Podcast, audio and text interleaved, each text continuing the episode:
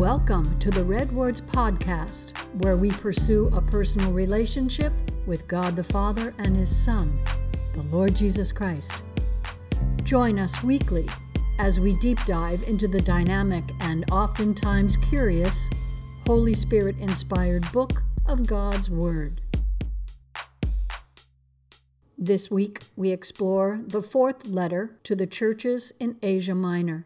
And once again, the Lord Jesus Christ brings to the reader's awareness a character from the Old Testament, this time a woman, a queen who is the epitome of evil. Let's begin with Revelation chapter 2, verses 18 and 19. To the messenger of the church in Thyatira, write The Son of God, whose eyes are like flaming fire and whose feet are like glowing bronze, says this I know what you've been doing your love, faithfulness, service, and endurance, and that your last actions are greater than the first. The Lord raises the bar on his identifiers to make the listener aware of the seriousness of his message.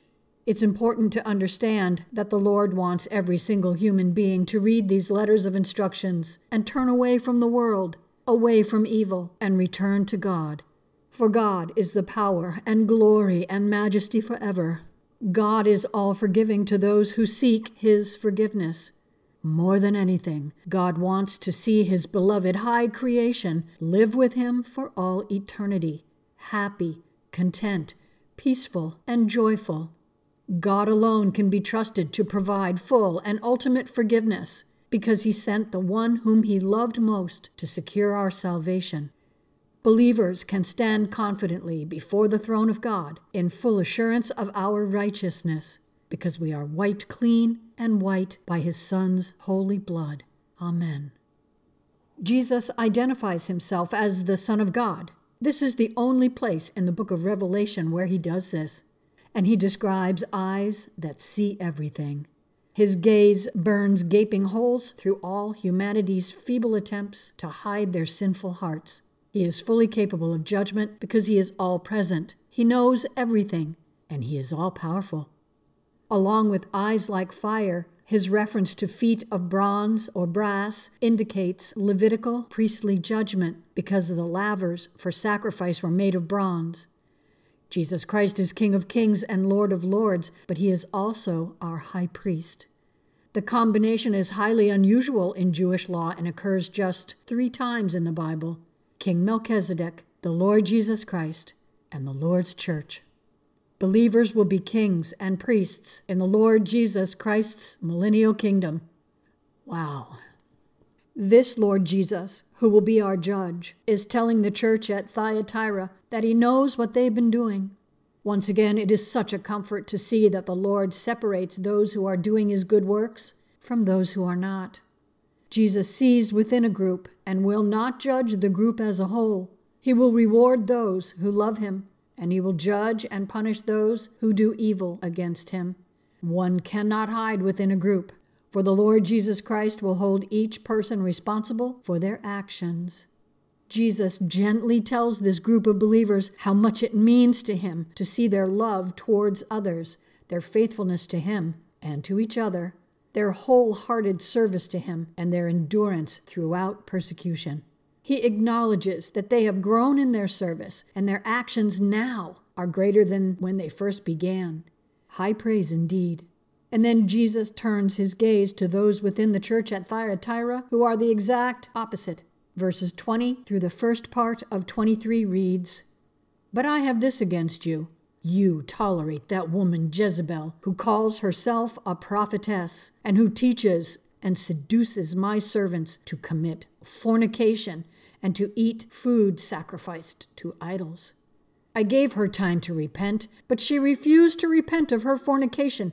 Look, I am going to strike her with illness. Those who commit adultery with her will also suffer greatly, unless they repent from acting like her.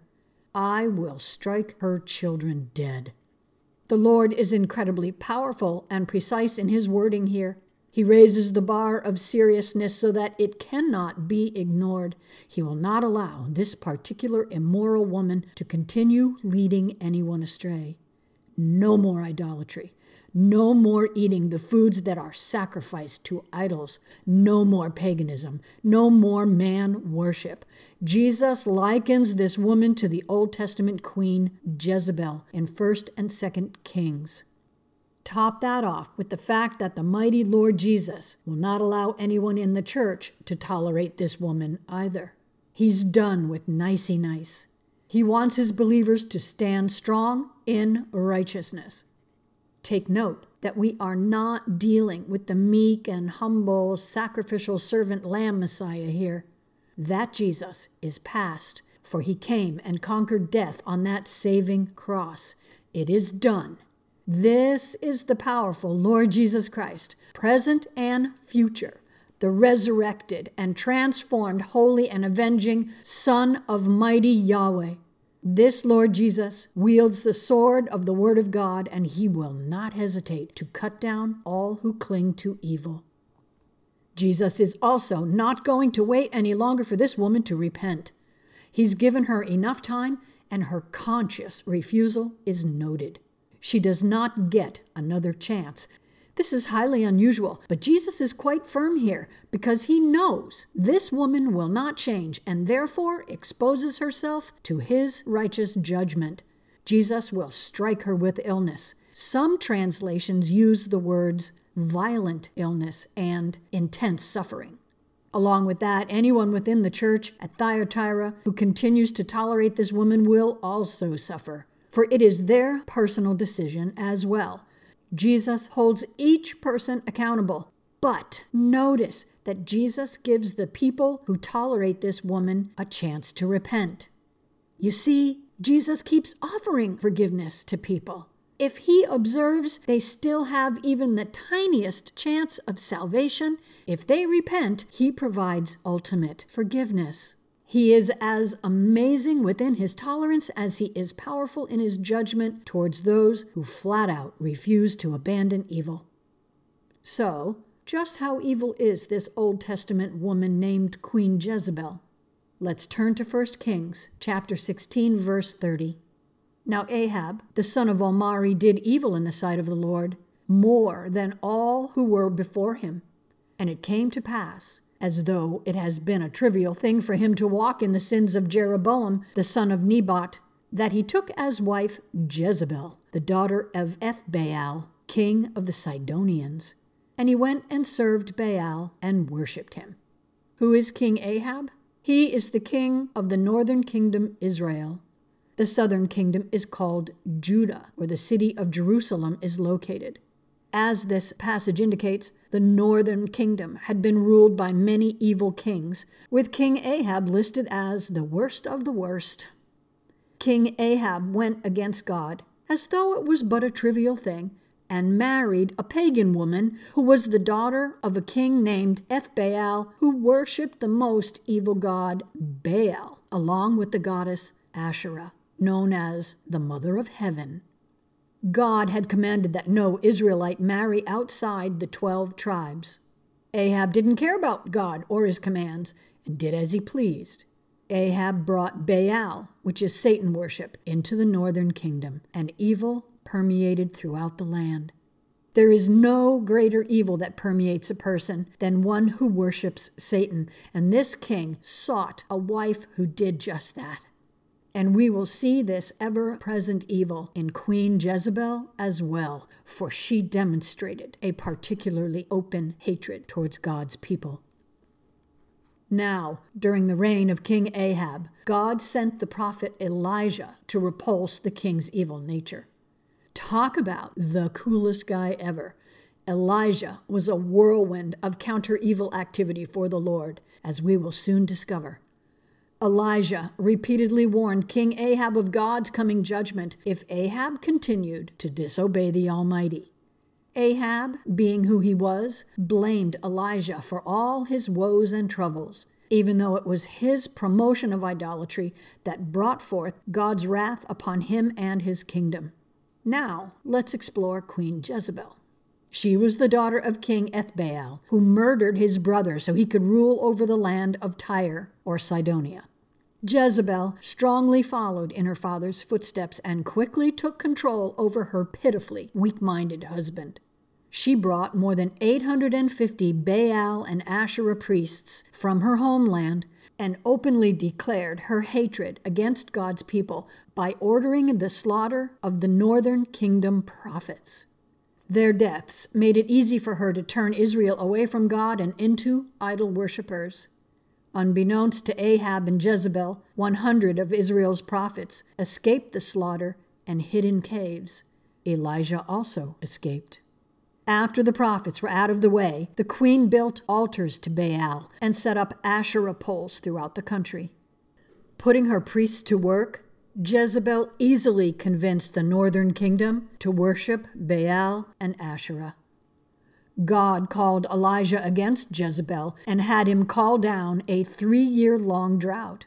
Toward the end of that period, the lack of pasture got so bad, King Ahab nearly destroyed all his army's horses. Interestingly, in 1 Kings 18 16 through 46, the drought culminated in a contest between Elijah and Jezebel's 850 Baal and Asherah priests.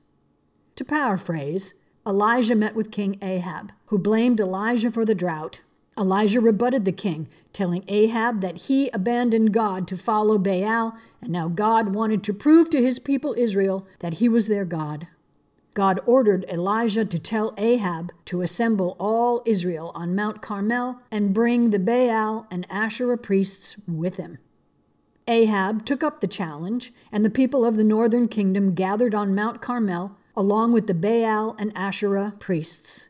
Elijah stood alone, opposite the people of the northern kingdom, King Ahab, and the priests. Elijah addressed the nation, asking how long they would go between their true God and Satan's priests. He challenged the people Israel if the Lord is God, then follow him. But if it is Baal, then follow him instead. When the people remained silent, Elijah told them, Only I am left as a prophet of God, but Baal's priests are 450 men, and Asherah another 400. Elijah set up the challenge by asking for two bulls. He had the priests choose their bull, slaughter it, cut it, and lay the pieces on a wood altar. Elijah ordered no fire be set underneath the altar. Then Elijah laid out the rules of the contest. The priests of Baal and Asherah were to call upon their gods to have them consume the offering. Elijah said he would call upon the one true God who answers by fire. And the people of Israel said this was good. Elijah turned to the priests, and they called upon the name of Baal from morning until noon, saying, O Baal, answer us. But nothing happened. The priests limped around the altar, shouting, and at noon Elijah mocked them, telling the priests to shout louder, for perhaps their God was contemplating, or relieving himself, or he had gone on a journey or maybe their god was sleeping and needed to be roused. The priests wailed and moaned and cut themselves with swords and lances until their blood spilled upon their altar. But nothing happened. The priests raged on until late afternoon, but to no avail. Elijah told the people Israel, Come near to me. And they came. Together they helped Elijah repair the altar that was assigned to him with twelve large stones, one for each of the tribes of Israel. They laid wood upon the stones and the bull upon the wood, and then dug a large trench around the altar. Then Elijah told the people to fill four large jugs with water and douse the meat, wood, and stones. He told them to do this again, and then a third time. The water ran throughout the altar and then filled the trench with water. Elijah came near the altar and called out to God, O Lord, God of Abraham, Isaac, and Israel, let it be known this day that you are God in Israel, and that I am your servant, and that I have done all these things at your word. Answer me, O Lord, answer me, that this people may know that you, O Lord, are God, and that you have turned their hearts back. Then fire from God came out of the sky and consumed the offering, wood, stones, and the dust thereof, and then the fire licked up the water that was in the trench. When the people saw this, they fell on their faces and said, The Lord, He is God! The Lord, He is God!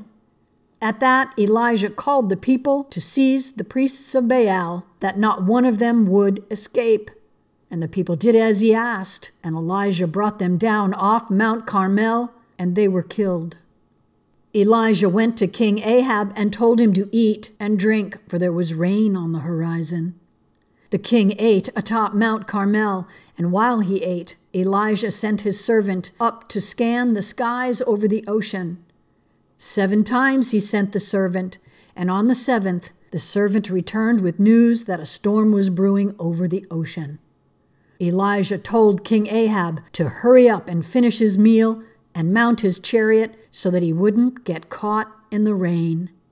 The heavens grew black, and a huge storm ended the drought. When Ahab told Jezebel what Elijah had done, instead of realizing she needed to turn to God and repent, she vowed to kill Elijah. He fled into the wilderness of Beersheba in the southern nation of Judah. Jezebel continued in her evil ways, and when her husband was unable to obtain a privately owned vineyard that he greatly desired next to his palace, she ridiculed Ahab for his childish sulking and told him she would get it for him. Naboth, the owner of the vineyard was a righteous man unto God. He refused Ahab's offer to purchase his land because it was important to maintain his inheritance. He was approached by two men, hired by Queen Jezebel, who accused him wrongly of a deed he did not commit. Then Jezebel found Naboth guilty and had him put to death. She claimed the vineyard and then presented it to her husband. Returning now back to Revelation chapter 2 and the rest of verse 23 through 29. Then all the churches will know that I am the one who searches minds and hearts. I will reward each of you as your actions deserve. But as for the rest of you in Thyatira, you who do not hold to this teaching and who have not learned what some people call the deep things of Satan, I won't burden you with anything else. Just hold on to what you have until I come. To the person who conquers and continues to do what I've commanded to the end, I will give authority over the nations. He will rule them with an iron scepter, shattering them like clay pots. Just as I have received authority from my Father, I will also give him the morning star. Let everyone listen to what the Spirit says to the churches. After the Lord tells the church at Thyatira that he will strike this woman's children dead, he declares that all the other churches will understand his omniscience, that he knows their hearts and minds, and will reward those whose actions deserve his reward. Jesus is careful to speak to the rest of the church who refused to tolerate this woman and did not allow themselves to be part of Satan worship.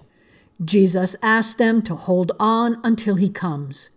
This is the first time in the book of Revelation that Jesus shares his plans about returning to retrieve his beloved believers. He encourages the overcomers to continue to do as he's commanded, for he will give them authority over the nations in his millennial kingdom. This is a remarkable statement of contrast because Queen Jezebel desired full control over the northern kingdom of Israel, but never obtained it.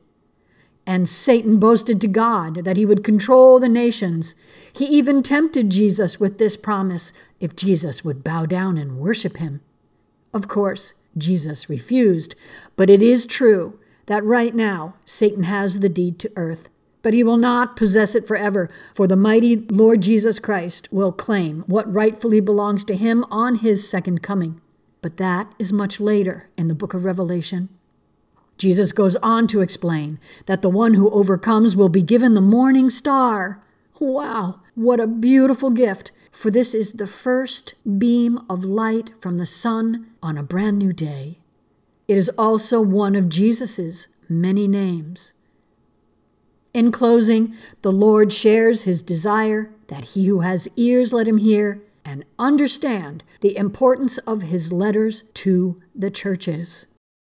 And so, dear friends, take heed of the Holy Spirit inspired Word of God today as you seek a deeper personal relationship with Him.